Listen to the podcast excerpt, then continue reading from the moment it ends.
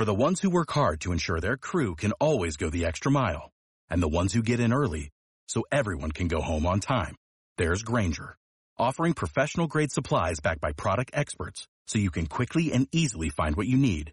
Plus, you can count on access to a committed team ready to go the extra mile for you. Call, clickgrainger.com, or just stop by. Grainger, for the ones who get it done.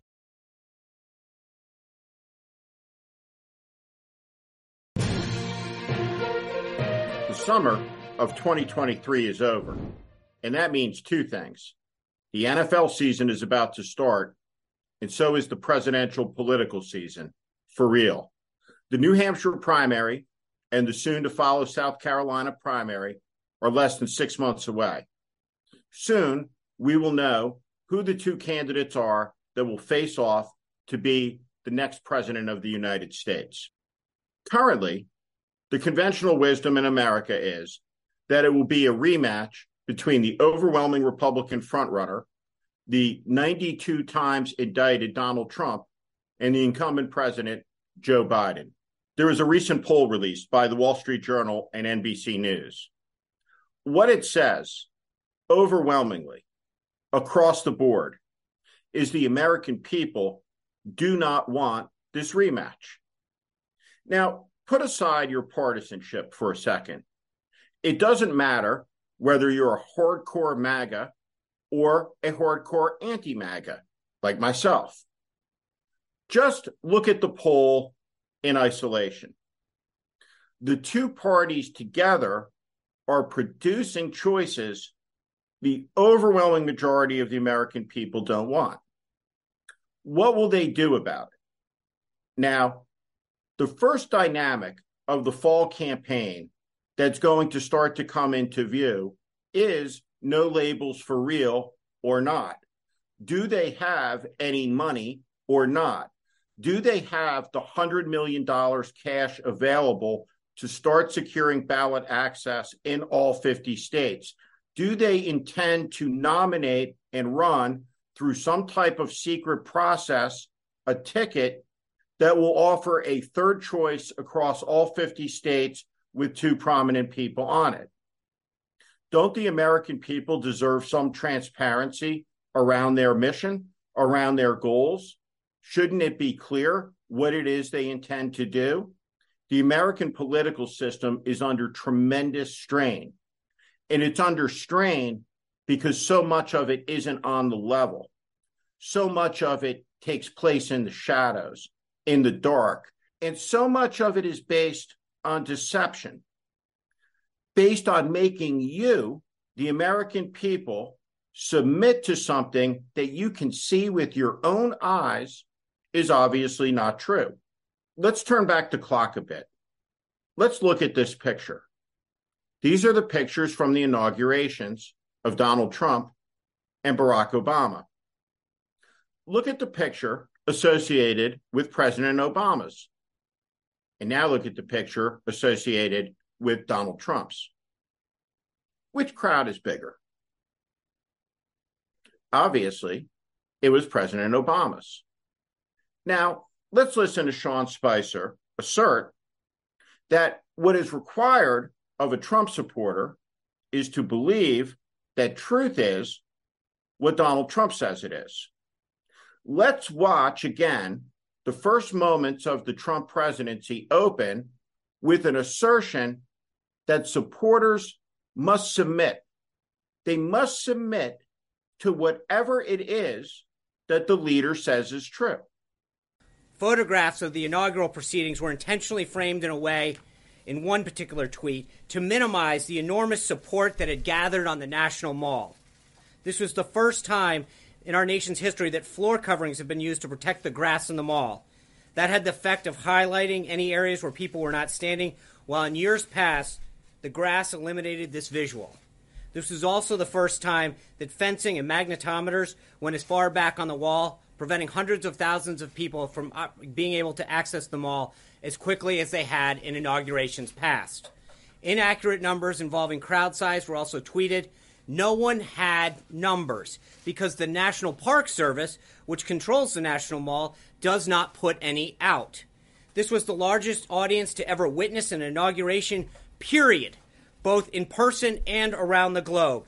Even the New York Times printed a, photo- a photograph showing the, that a, a misrepresentation of the crowd in the original tweet in their paper, which showed the full extent of the support, depth, and crowd and intensity that existed. These attempts to lessen the enthusiasm of the inauguration are shameful and wrong. This is a hallmark of every authoritarian system that there has ever been. All democracies are built on a foundation of truth, while all totalitarian systems and autocratic aspirants build their ambitions on a mountain of lies. And all of those lies are sustained by the ability to impose truth regardless of whether it's real or not, on a population. Now, some of those people submit for ambition's sake, some for cynicism's sake, some out of fear. That's the nature of collaboration. It's why people get in line. It's why so very few Republicans, like Adam Kinzinger and Liz Cheney, at the end of the day, were tough enough strong enough, committed enough to resist, to stay out of the line. Because the truth of the matter is, most people get in line. And so, all through the fall, the Washington, D.C. centered media and the Washington, D.C. based politicians will say things to the American people and assert things that are not real in the lives of the American people. And this tension will grow and grow and grow over the course of the fall. And over the course of the fall, because.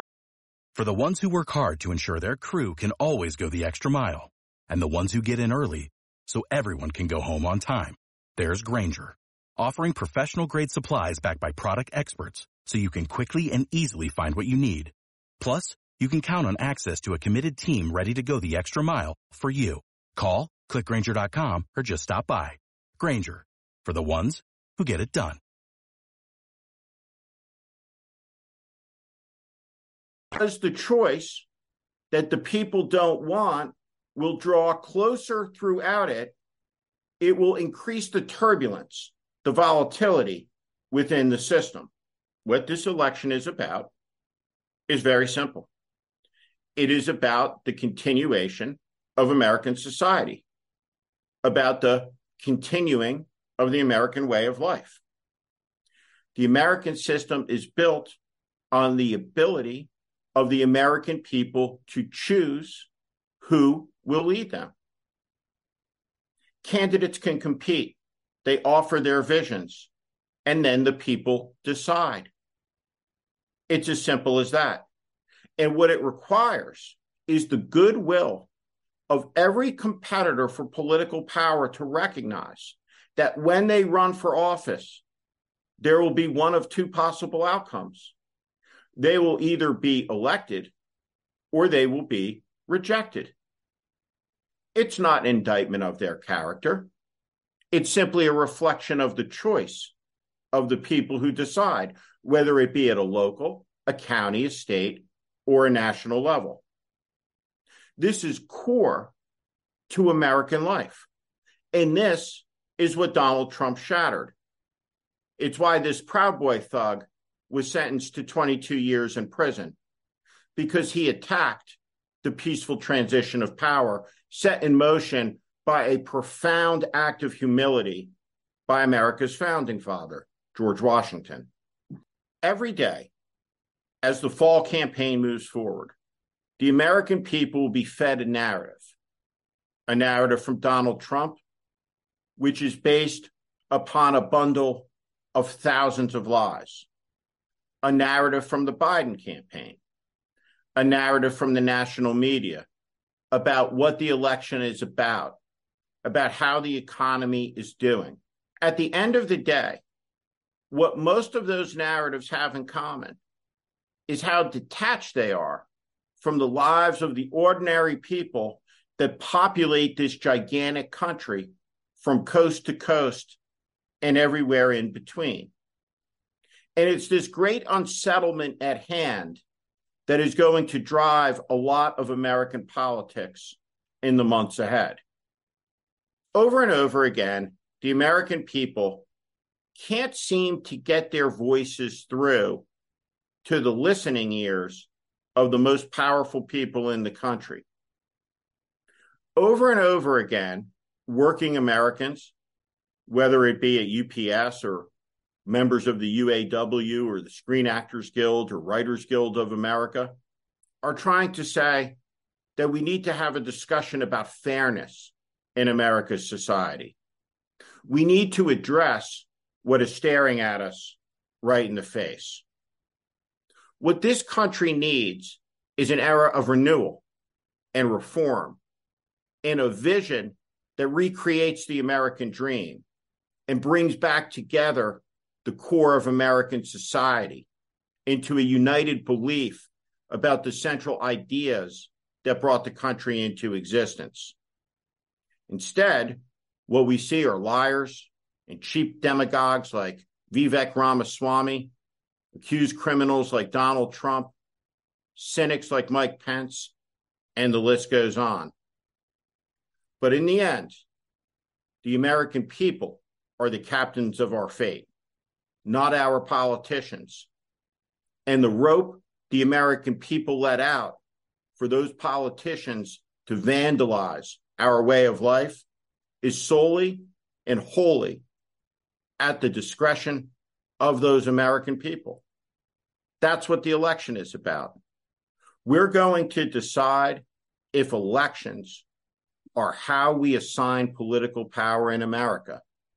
And if we choose the people who do not believe in elections as the mechanism by which political power is granted, then we will have had our last election. For the ones who work hard to ensure their crew can always go the extra mile, and the ones who get in early so everyone can go home on time, there's Grainger, offering professional grade supplies backed by product experts so you can quickly and easily find what you need.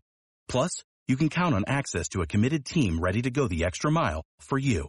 Call, clickgrainger.com, or just stop by. Grainger, for the ones who get it done.